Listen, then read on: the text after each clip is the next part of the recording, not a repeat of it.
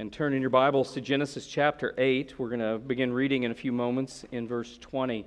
Genesis 8:20. To remind you where we are in the text, uh, we've, uh, we're, just coming to the end of the, the narrative of the flood.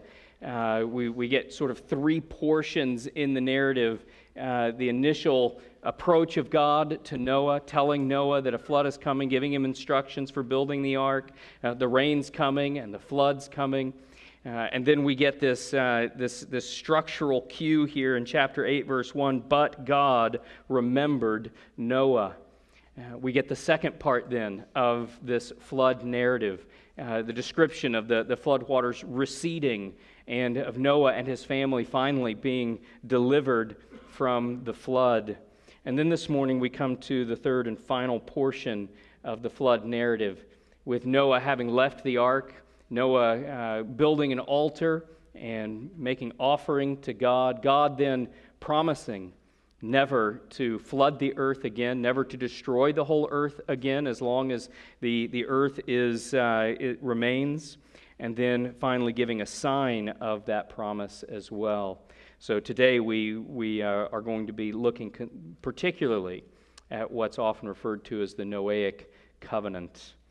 So, as we do this this morning, uh, I especially appreciate uh, last Sunday, Jay Hager. It was a, a, very quick reference that he made, but he pointed out that in the flood narrative, we're getting not only a, a destruction of the earth, but a, a, description of the recreation of the earth. It follows a pattern very similar to the creation narrative. Uh, in creation, you'll remember in those first two chapters, we also have what we refer to as the covenant of works. God came to Adam and Eve, He gave them instructions, He gave them commands. Adam and Eve, having broken that covenant by their sin, they and all of their offspring have come under the curse of that covenant. The perfect righteousness that that covenant demands has not, at this point in the narrative, been met. So we're, we're under a double curse. We lack the righteousness that the covenant of works requires. And we have the, the curse of breaking that covenant on us. We want to keep that in mind as we read this morning, and God reiterates this covenant of works. Let me pray, and then we'll read our text this morning. Father, as we open up your word this morning, we're thankful for this word. We acknowledge that even as we read it, it's, it's only by the work of your Spirit uh, your work, uh, the, the work of your Spirit in me as the preacher this morning, and in the hearts and minds of all those who hear, that you accomplish your work. We're so thankful, Father, that you've promised to accomplish that work, that everything that you intend this morning will be accomplished, that your word does not return void, but that it, it does all that you intend it to do. And so, Father, have your way with us this morning. We pray in Christ's name. Amen. Hear the reading of God's word, Genesis 8, beginning in verse 20. Then Noah built an altar to the Lord and took some of every clean animal and some of every clean bird and offered burnt offerings on the altar. And when the Lord smelled the pleasing aroma, the Lord said in his heart, I will never again curse the ground because of man, for the intention of man's heart is evil from his youth. Neither will I ever again strike down every living creature as I have done. While the earth remains, seed time and harvest cold and heat, summer and winter, day and night shall not cease. And God blessed Noah and his sons and said to them, Be fruitful and multiply and fill the earth.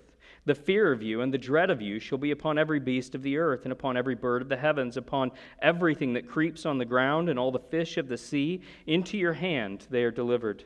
Every moving thing that lives shall be food for you. And as I gave you the green plants, I give you everything. But you shall not eat the flesh with its life, that is, its blood. And for your lifeblood I will require a reckoning. From every beast I will require it, and from man. From his fellow man I will require a reckoning for the life of man. Whoever sheds the blood of man, by man shall his blood be shed. For God made man in his own image. And you, be fruitful and multiply, increase greatly on the earth and multiply in it. Then God said to Noah and to his sons with him, Behold, I will establish my covenant with you and your offspring after you, and with every living creature that is with you, the birds, the livestock, and every beast of the earth with you, as many as came out of the ark. It is for every beast of the earth. I establish my covenant with you that never again shall all flesh be cut off by the waters of the flood, and never again shall there be a flood to destroy the earth. And God said, This is the sign of the covenant that I make between me and you and every living creature that is with you for all future generations. I have set my bow in the cloud, and it shall be a sign of the covenant between me and the earth. When I bring clouds over the earth and the, the bow is seen in the clouds, I will remember my covenant that is between me and you and every living creature of all flesh. And the waters shall never again become a flood to destroy all flesh. When the bow is in the clouds, I will see it and remember the everlasting covenant between God and every living creature of all flesh that is on the earth. God said to Noah, This is the sign of the covenant that I have established between me and all flesh that is on the earth. This is the word of the Lord. Thanks be to God. Uh, there's so much in this morning's text. We see this beautiful image of Christ, first of all, in Noah. Noah, who we know to be a sinner, we know he's descended from Adam, he's under the curse. Uh, and, and in next week's text, we're going to see his particular sin. But at this point in the narrative, Noah is a type of Christ. He's been called righteous in all the earth. Uh, he is the one uh, through whom God is saving mankind at this point in redemptive history. And as that righteous one through whom salvation comes, we see Noah here who builds an altar to the Lord. And notice that he, he doesn't merely sacrifice, but he took some of every clean animal and some of every clean bird and offered burnt offerings on the altar. It's a lavish offering that Noah makes to God here. And it's not just a thank offering. It's not just Noah saying, Glad we got through that. I acknowledge that God is the one who brought us through that. God, here's a sign of my acknowledgement of your salvation. Look at the result of what Noah does here. Verse 21 When the Lord smelled the pleasing aroma, the Lord said in his heart, I will never again curse the ground because of man, for the intention of man's heart is evil from his youth. God is propitiated here. God is appeased, if you will. He is pleased with the sacrifice. The wrath of God on the continuing sin in the world is averted, it is turned away by Noah's offering here. Now, just like all of the, the, the, temple sacrifices, and the author of Hebrews looking at those sacrifices and acknowledging that the blood of bulls and goats can never atone for sin, this is not a true and final atonement. But what it does point to is a Christ, a Messiah that is coming, future to Noah here, whose sacrifice will be a lavish sacrifice, whose sacrifice will appease the wrath of God and turn that wrath away from his people. And so that, that's our entrance into the text this morning. We come into this text. Noah is going to transition himself this morning uh, as a symbol in the text. He goes from being a symbol of Christ here to being a symbol of Adam as a, a, a new start begins in the world. It would be tempting for us to read this, this new beginning and think perhaps that covenant of works from the garden has been put away. And it's no longer in effect, that the flood was the final judgment of God in the covenant of works, and that now God is beginning brand new, completely fresh. God is going to, to instruct us this morning in the text uh, so that we will not make that mistake but we'll understand that the covenant of works is still in effect. And so, first this morning, we still live in a fallen world. We still live in a fallen world. Again, we might be forgiven for thinking that the flood was this final act of judgment in the covenant of works. It was not that final act, uh, but instead it's meant to point to that final act. It, it points forward to a final act of judgment, which will mean the complete destruction of the world and everyone in it, except for those who are being saved by God. How do we know that it's not that final act? Look at chapter 9 and verse 1. God reiterates here. In case Noah has any question, is that covenant of works still in effect? Are we still in need of a Savior? God reiterates the terms of the covenant. God blessed Noah and his sons and said to them, Be fruitful and multiply and fill the earth. He's going to close these instructions a few verses later by repeating this Be fruitful and multiply, increase greatly on the earth and multiply in it. And so, what we've had is in last week's text, we get this, this uh, description of the, the floods subsiding that, if we take uh, the time to carefully examine it, looks like a, a restatement of creation. And having recreated, if you will, we now have this Adam figure, Noah. Uh, the, the one patriarch in all the world. And what does God say to Noah? But he reiterates the, the commands given to Adam be fruitful and multiply and fill the earth. There's even this reference to what they might eat. God gives uh, in the creation account all of the, the green things to Adam and Eve to eat. Here, he's going to, to come back to that instruction and expand upon it. He says in verse 3 Every moving thing that lives shall be food for you. As I gave you the green plants, so here God Himself referring back to the creation narrative, as I gave you the green plants, I give you everything. Going back to that narrative, we also came to understand pretty quickly in the creation and the fall accounts and Cain and Abel that man's life is not to be taken by any but God, and to take life unjustly is murder, and God will not overlook it. And here he reiterates that command as well. There's even the hint here, a reminder that they are still in a fallen world. Why else would God have to say, when an animal takes the life of a man, the life of the animal is forfeit? And when a man takes the life of a man, that man's life is forfeit. It anticipates the fact that the world is not now suddenly made whole and perfect, but the curse of the garden and the fall still resides on mankind. The covenant of works, with its demands for perfect righteousness and its curse for sin and disobedience, that covenant of works still stands. It still curses it still makes demands of God's people. So, what does it mean for us this morning to still be living in a fallen world? First, it means that all people are still under the curse of the covenant of works, of course, apart from Christ. Uh, that covenant of works is what condemns us. Uh, we, we are, apart from Christ, condemned to the wrath of God, but I want you to understand it's not merely because you know yourself to be a sinner because you sin. Even behind that, even truer than your particular sins, apart from Jesus Christ, you are in Adam. You are under the curse that Adam and all of his offspring are under. You are, by nature, a sinner. That curse still stands, and that is still the world in which we live. The fact that the covenant of works still stands means that the final judgment of the covenant of works is still future.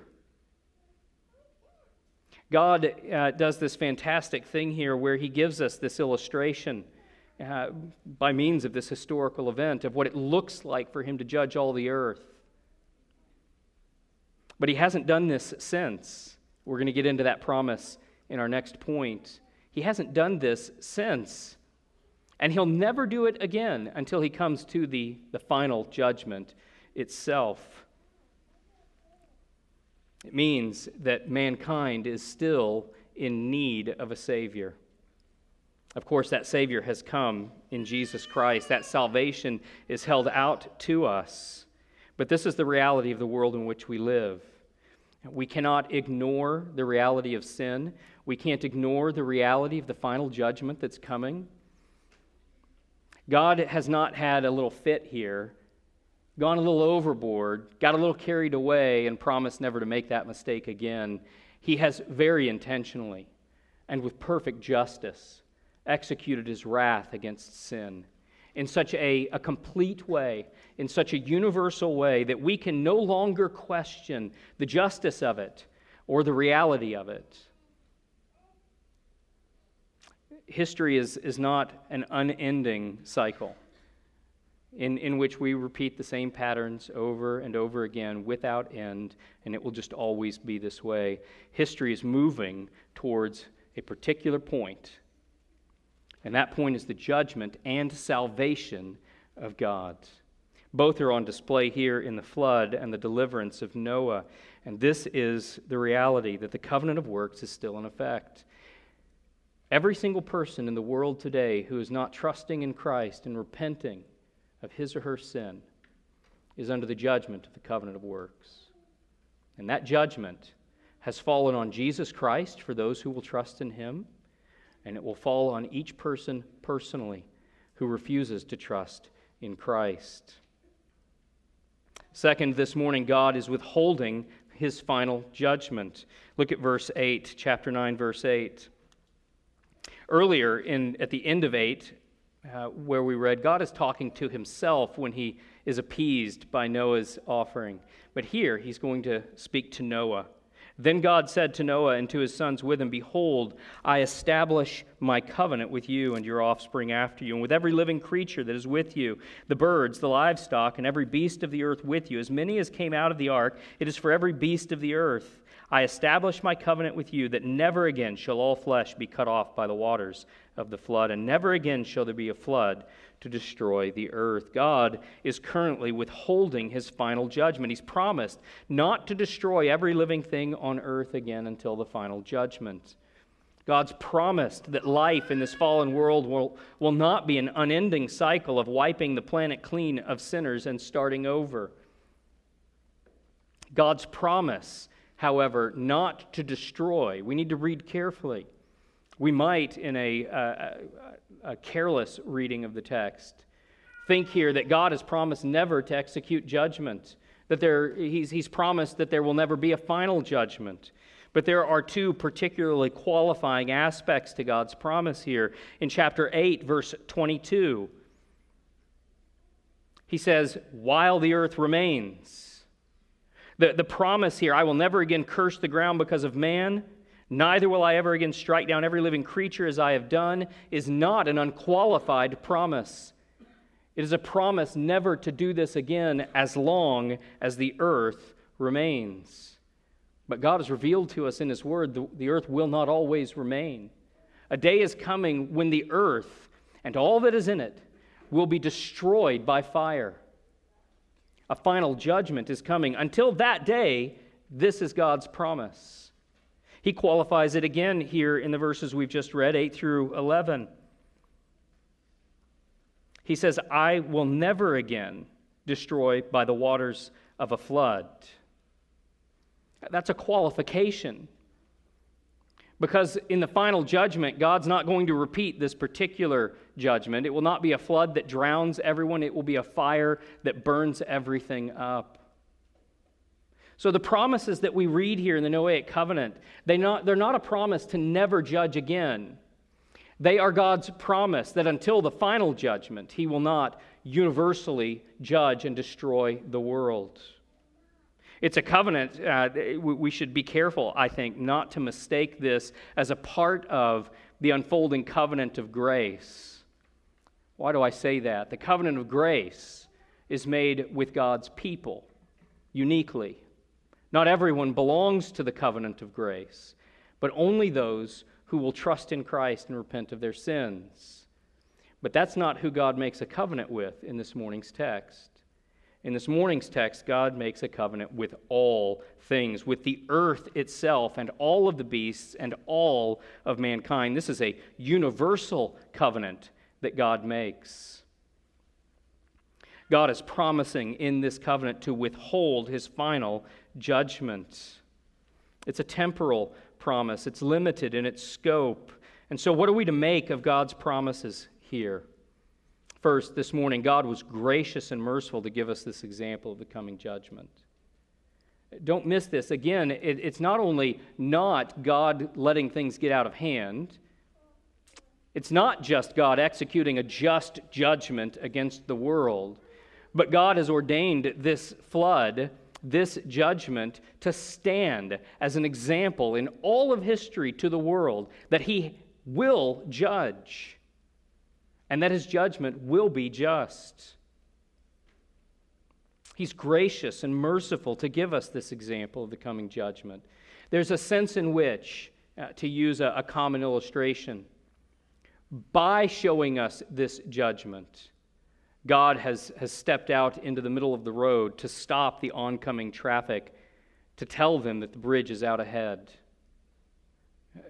That, that's a great act of love. If you're in the car and you're in a rush to get somewhere and you're annoyed that he might stop you and keep you from getting where you need to be as quickly as you would like to get there, if you know the bridge ahead to be out because he's told you, then when you come to accept that, you're very thankful because it's saved your life. God has executed a just judgment against the sin in the world here, but it's not merely for the sake of satisfying his justice. He does this in history so that this will be held up as an example to us. he is gracious and merciful to give us this example. What else are we to make of God's promises here, never to destroy again? We should not fall into the pattern of living as though judgment isn't coming or simply because it seems to be delayed. It's been a long time since this example of God's judgment. Uh, scholars, even among evangelicals, among themselves, uh, cannot agree on how best to date the flood. You've got young earth theories and old earth theories. Uh, we can date Abraham fairly confidently to around 2,100 years before Christ. The flood, of course, sometime before that. So it's been at least 4,000 years since the flood, maybe much longer. It's tempting, and Scripture even speaks to this tempting to say that God doesn't execute justice that no final judgment is coming. Where is the evidence of God and his justice in the world? The evidence is here. The evidence is in the narrative of the flood, the example that God made of the, the just judgment against the sin of the world. And so the world should not give in. Scripture says, The fool says in his heart, There is no God. We who know Christ would never say such a thing. We do, though, in our fight against sin, too often live as though that's what we believed. We too often live as though God's judgment is never coming in the world. Third, this morning, we should recognize this pause for what it is an opportunity to share the gospel with the lost. Remember, uh, God's been doing this over and over. Most recently in the text, he did it when he said to himself, I'm not going to let this go on. And then for 120 years, God waited. He withheld his judgment. And it wasn't a silent 120 years, but during that time, Noah was building the ark his building the ark being a testimony against the sin of the world and a testimony to the coming judgment of God. God waited 120 years, during which time, through Noah, he said to the world, Your sin deserves my wrath, and that wrath is coming. God was patient. That gap of 120 years between God's determination to destroy and him fulfilling that determination, it anticipates the gap between this flood and the second coming of Christ.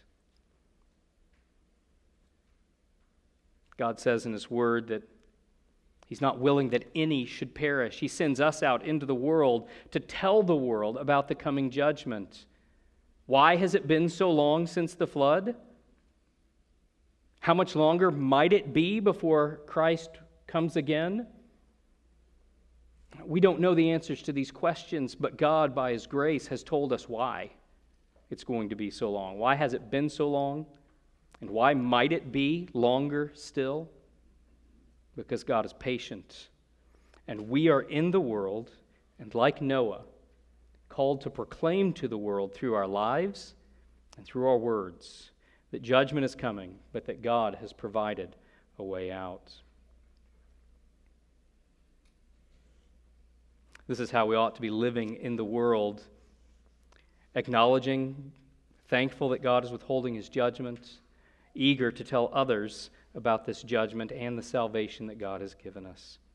Finally, this morning, God always gives signs to go with his promises. Look at verse 12. Having made this covenant promise, in verse 12, God gives a sign.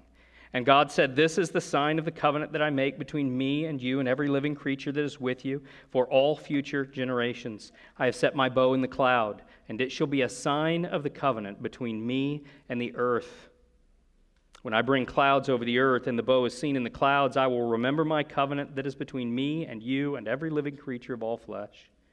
And the water shall never again become a flood to destroy all flesh.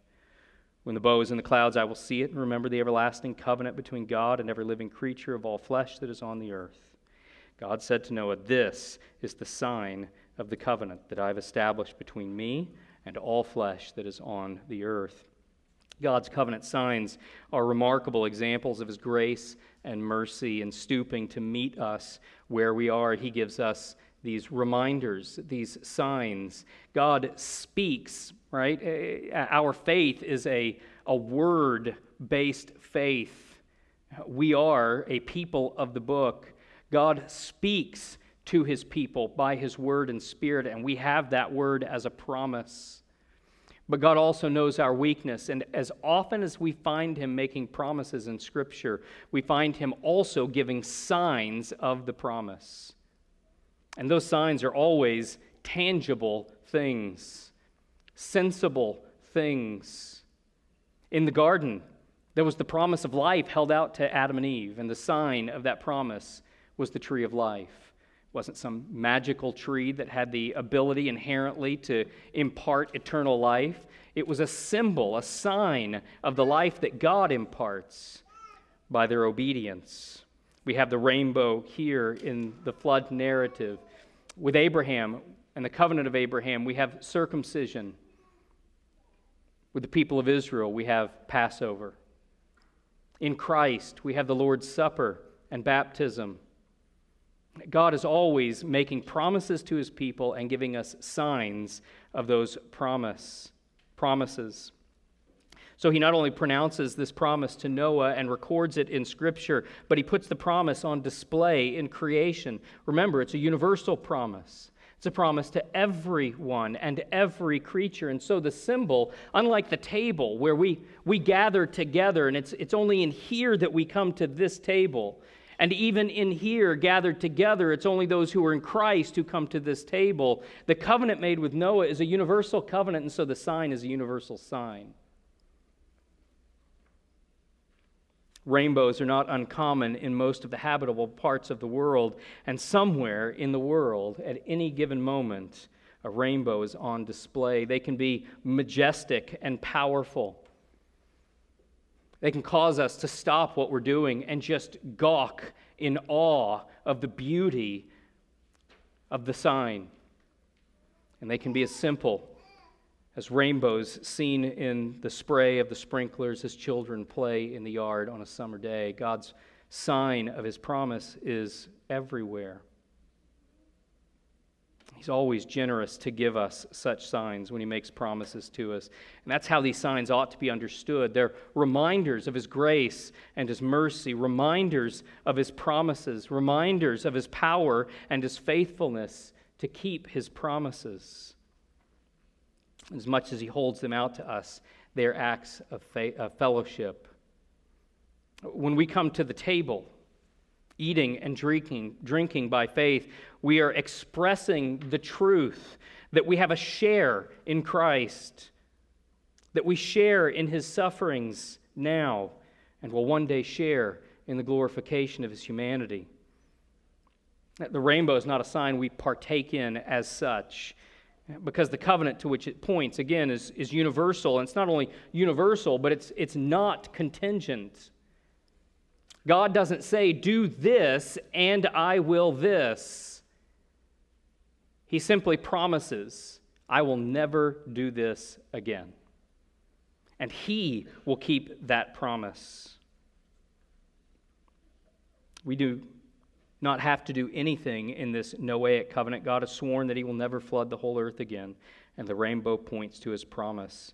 But it's a sign, nonetheless, of a promise that God has made and which he will never break. When we see a rainbow, we're taught to remember God's promise. And more than that, in remembering his promise, we're, we're taught to remember, to be reminded of his goodness It may seem like a silly thing to insist upon, but, brothers and sisters, when you see a rainbow, the mere beauty of it is not the point. We're often struck, awestruck by the beauty of it. But we've got to push past that. We've got to see in the rainbow itself and in the beauty of that rainbow the promises and the beauty of the promises that stand behind it. We ought to think explicitly of God and His promises and His faithfulness as often as we see the rainbow. We're taught by that rainbow that God is patient with mankind. Look again at the opening verses. God doesn't decide never to do this again because it turns out we're pretty good folks after all. When God smelled the pleasing aroma, verse 21, the Lord said in his heart, I will never again curse the ground because of man. For the intention of man's heart is evil from his youth. God is, is absolutely clear on who and what we are but he's patient with mankind. Second, he's not willing that any should perish. When we see a rainbow, we should be reminded that that patience is not merely for the sake of revealing him to be patient, but that patience serves a purpose that those who are in rebellion against him would hear the gospel and believe and be saved. We should remember when we see a rainbow that God is patient that he's not willing that any should perish. It's not intuitive, but the, remain, the rainbow is also a reminder that the final judgment is coming. And such a reminder is a loving and gracious thing. When we see the rainbow, we not only remember God's promises, but we remember the context in which those promises were made. When we see the rainbow, we remember the flood. And we remember that God has told us in His Word that a final judgment is coming but that he has delivered us from that judgment.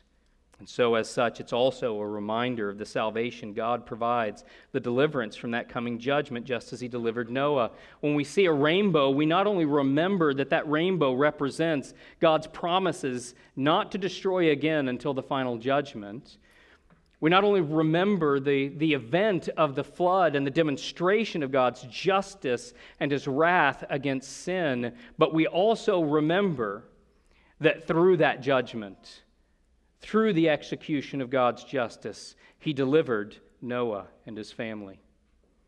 And just as he delivered Noah and his family, a day is coming when he will execute that final judgment, but he will deliver his people through the midst of that judgment. When we look up and see the rainbow, we, we're to be reminded of God's justice, reminded of his patience, reminded of his great grace and mercy in sending Jesus Christ into the world to serve for us as an ark through that judgment. We should remember when we see a rainbow that there is absolutely no reason that anyone in the world should perish in the coming judgment except they refuse to enter the ark that God has provided in Jesus Christ. The flood is, it is and feels like such an ancient thing. More so, even when you, you begin to study it and you, you read the other flood narratives in all of the cultures in the world. It seems every single culture has some cultural memory of this flood event. It seems so ancient to us, but God keeps it fresh. He keeps it on our minds. He keeps it front and center every single time we see the sign of this covenant. We're reminded of the flood and therefore of the judgment and salvation of God. And if it seems ancient, that seeming ancient quality is every bit for the purpose of reminding us that He's patient. God, in His grace and mercy, is patient with a rebellious, sinful world. This is what we take from this morning's text. You know, we're, we're still in a world that is in the need of salvation, in need of Jesus Christ. God is patient. That final judgment has not yet come, but it is coming. And in the meantime, he gives us this sign to remind us that it's coming and to remind us that there is salvation in the midst of that final judgment. Let's pray.